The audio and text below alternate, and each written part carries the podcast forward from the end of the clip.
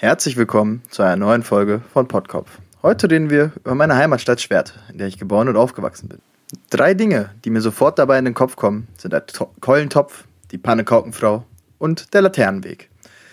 Vorab, der Keulentopf ist ein wunderbares Gericht aus der Keule. Die Keule ist in Schwerte eine Esskneipe. Die ist alteingesessen, sie hat diesen alten Kneipenflair an sich. Diese Atmosphäre ist dennoch eine ganz eigene. Das Essen dort ist super, kann ich nur empfehlen. Vor allem der Keulentopf, das hauseigene Gericht. Aber kommen wir mal weiter zur Pannekaukenfrau. Diese Frau ist einfach eine Bronzestatue in Schwerte.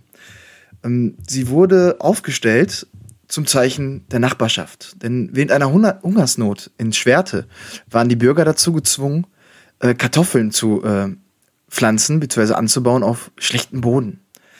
Und irgendwann kamen die Bürger einfach auf die Idee, die Kartoffeln zu reiben und in Öl anzubraten auf beiden Seiten. Das kennt man heute eher als Reibekuchen, doch damals war es eben die Idee, das zu machen, es miteinander zu teilen, gemeinsam zu verspeisen in dieser Zeit der Not. Und so entstand eben der Pannekauken. So kam Schwerte auch zu seinem Spitznamen, der jetzt nicht so weit verbreitet ist, Pannekaukenschwerte. Aber ja, wie gesagt, heute steht die Dame dort als Wahrzeichen der Nachbarschaft und des Zusammenhalts. So wie jeder andere Ort auch, hat Schwerte einige Geschichten, die dort ihren Ursprung finden oder auch Sagen. Damit kommen wir auch zum Laternenweg. An diesem Ort treffen gleich 5 Sagen aufeinander. Einmal die der Hexenrache, die des schiefen Turms vom St. Viktor, der Knüppelhund von Schwerte, Spuk in der Mühle und die weiße Frau vom Wuckenhof. Heute reden wir aber nur ausführlich über die weiße Frau vom Wuckenhof. Denn an dem Wuckenhof, dieser umsagene Ort, gibt es diese Legende eben dieser weißen Frau. Denn unter dem Wuckenhof liegt wohl ein Schloss voller Schätze. Aus welcher stammt dieses Schloss oder auch diese Frau stammt, ist ungewiss. Es ist nur bekannt, dass diese Frau, die weiße Frau in dem Sinne, sehr geizig und habgierig war und über ihre Lebzeit einiges an Schätzen ansammeln konnte.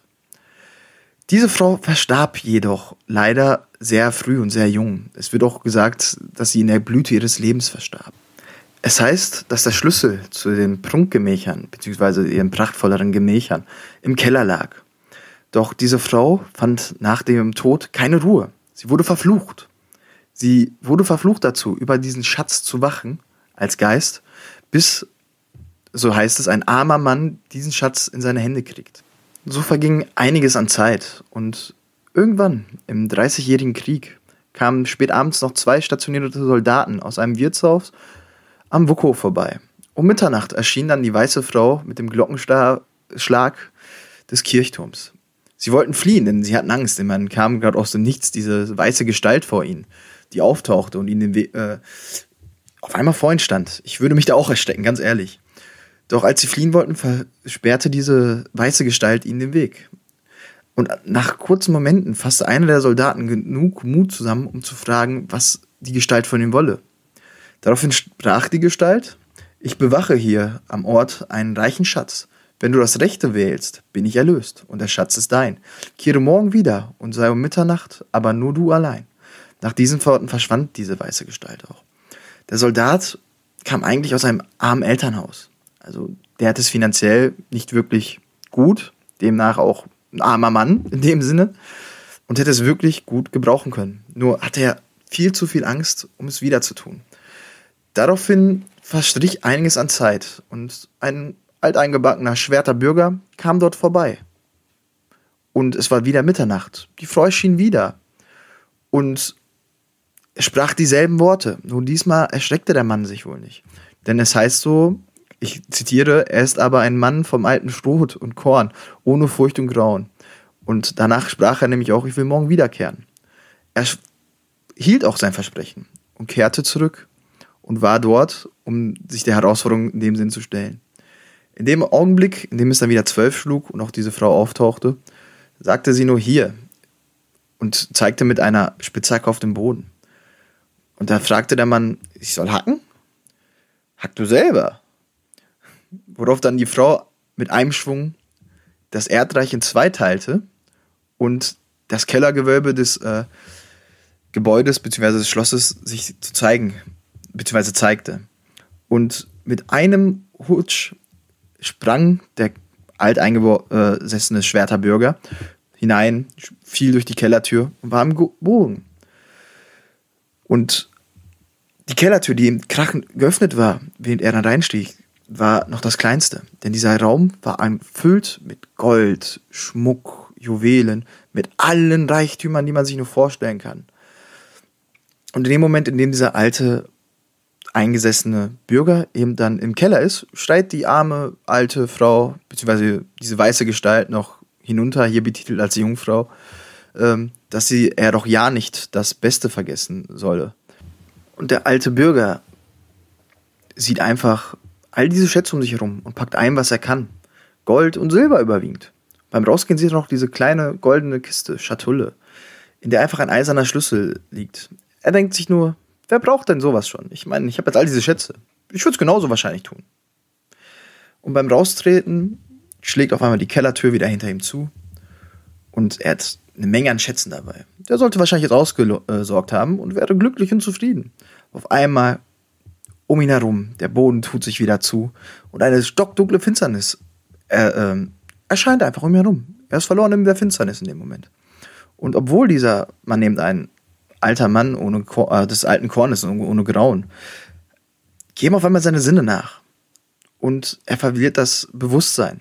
Als er dann aber nach einiger Zeit wieder zu sich kommt, sind all die Schätze weg. Alles, was er eingepackt hatte, nichts mehr war dort. Seine Taschen leer, sein Hut auch, weiß Gott was, wie er es rausgetragen hat. Und dann hörte er nur die alte Jungfrau, die weiße Jungfrau seufzen: Hättest du mal den Schlüssel mitgenommen, so wäre ich erlöst und du wärst der reichste Mann auf Erden. Seit dieser Zeit ist wohl kein Armer zur rechten Zeit denselben Weg gegangen, denn das war die letzte, ich sag mal in Anführungszeichen, bekannte Erscheinung der Frau vom Wuckenhof. Ich habe damals als Kind, als ich die Geschichte rausgehört habe, nur rausgezogen, dass man nicht geizig oder gierig sein sollte in dem Sinne, sondern auf Details achten sollte. Und dass oftmals der Schatz direkt vor uns liegt, auch wenn er eben nicht aus Gold und Silber ist. Der Mann hätte nur den Schlüssel mitnehmen müssen. Nichts anderes. All das hätte ihm gehört. Und die Frau wäre erlöst gewesen. Aber so ist das nun mal. Das war eine kleine Geschichte aus meiner Heimatstadt Schwerte. Genauso wie die Anekdote zur Pannekaukenfrau und auch die Empfehlung des Keulentopfs. Spreche ich nur aus, jeder, der dort ist, muss es ausprobieren. Super. Aber jetzt möchte ich noch über einige andere Themen sprechen. Denn obwohl ich sehr dankbar bin, in dieser Stadt aufgewachsen zu sein und auch geboren zu sein, habe ich auch natürlich den Großteil meines Lebens dort verbracht. War es nicht immer unbedingt schön. Ich habe viele, viele schöne Erinnerungen, eben wie an Situationen wie den Keulentopf mit Freunden und Co. Aber Schwerte war auch der Ort, wo ich zum ersten Mal damit konfrontiert wurde, dass ich mich doch entscheiden müsste, was ich bin. Ob ich Deutscher bin, ob ich Türke bin. Es war der erste Ort, in dem ich lernen musste, was es bedeutet, Freundschaften zu schließen und was es auch bedeutet, wenn sich diese Freunde dazu entscheiden, nicht diese Freundschaften hegen zu wollen. Schwerte war auch der Ort, an dem ich das erste Mal mit dem Wort Kanake konfrontiert wurde.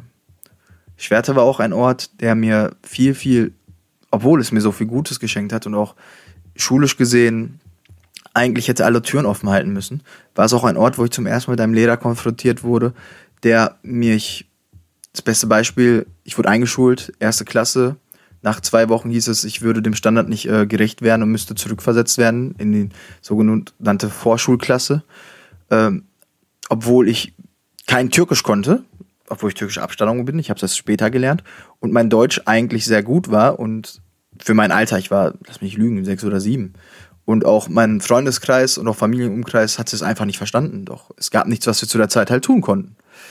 Aber naja, mit solchen Erfahrungen wurde ich nochmal konfrontiert und im Endeffekt ist es gut so, denn diese Erfahrungen haben mir geholfen, mich weiterzuentwickeln und daraus zu lernen.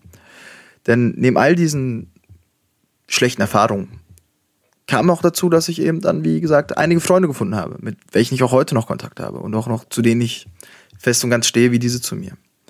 Wiederum habe ich aber auch in Schwerte gelernt, was es bedeutet, anders zu sein. Ich bin jetzt nicht unbedingt der normale Bürger. Ich bin laut, ich bin energisch, ich bin auffällig. Alles Charakteristiken, die auf den typischen Klassenclown, sag ich mal, zusprechen. Und das war eben auch das Problem in der Schule. Ich war laut, ich war auffällig, ich war energisch. Alles, was ich tun konnte, war damit, um die Aufmerksamkeit meiner Lehrer auf mich zu lenken. Denn Ich war für sie oftmals nur der Kanacke. Es gab auch einige Lehrer natürlich, die das nie so gesehen haben und mich auch immer unterstützt haben. Und diesen Lehrern bin ich auch sehr dankbar. Nur war Schwerte für mich in der Schulzeit gesehen sehr schwer. Ich bin froh, wenn ich jetzt mithöre, dass meine Neffen oder Cousins, die jünger sind als ich, beziehungsweise mein Neffe jetzt eingeschult wurde und meine Cousins, die jünger sind als ich, diese Probleme nicht mehr haben, da diese Lehrer dann oftmals auch nicht da sind, da diese Lehrer eben die vom alten Schlag waren, vom alten Korn, alteingebürgerte Deutsche, deren Worte. Ich habe all diese Herausforderungen in den Weg gestellt bekommen und bin dennoch angekommen in Schwerte. Und war glücklich. Ich war ein glückliches Kind. Ich möchte euch gar nicht jetzt Bären aufbinden und sagen, ich war totunglücklich und totunzufrieden. Aber ich war nun mal ein Kind, das glücklich war. Dass es eben all diese Erfahrungen auch irgendwo machen konnte und unterbewusst halt immer nach dem gesucht hat, was ich mir erst später finden konnte, beziehungsweise was ich später erst auffinden konnte. Und zwar, ich muss mich nicht entscheiden. Ich wurde vor die Wahl gestellt, Deutscher oder Türke. Ich bin deutsch. Ich habe türkische Wurzeln. Das respektiere ich auch und das pflege ich auch. Aber ich bin deutsch. Was mir Schwerte noch aufgezeigt hat, ist, Schwerte gibt viele Subkulturen, sag ich mal. Ich war immer so der eine, der mit allen cool war, mit den Mädels, sag ich mal, die immer über den Klatsch und Tratsch hatten, mit den Punks, die sogenannten Zecken, mit den Ausländern, den Kanaken, wenn man so sagen möchte, oder auch mit den Deutschen, mit den Coolen, die gut waren für die Schule, mit den Strebern. Ich habe dort eben gelernt, dass in Schwerte vor allem, denn dieses Gefühl habe ich immer noch, dass alles nicht unbedingt eine Rolle spielt. Weil wir dort alle diese Mentalität haben, dass wir zusammengehören. Das sehe ich in Dortmund und Bochum zwar auch relativ oft, aber nicht so stark und nicht so verbunden. Aber das ist auch in Ordnung so. Heute bin ich nun mal 25 Jahre alt, sehe auf die Zeit zurück, oftmals mit einem Lächeln und bin ganz froh darüber, dass ich eben auch Momente hatte, wo ich dann eben solche Geschichten höre, wo ich dann die Wahrstatue habe, der alten Pannekaukenfrau, die mich daran erinnert, dass wir an die Nachbarschaft glauben und zusammenhalten. Ich freue mich jedes Mal mit Freunden in die Keul zu gehen, um so einen Keulentopf zu essen. Darum rede ich auch heute darüber.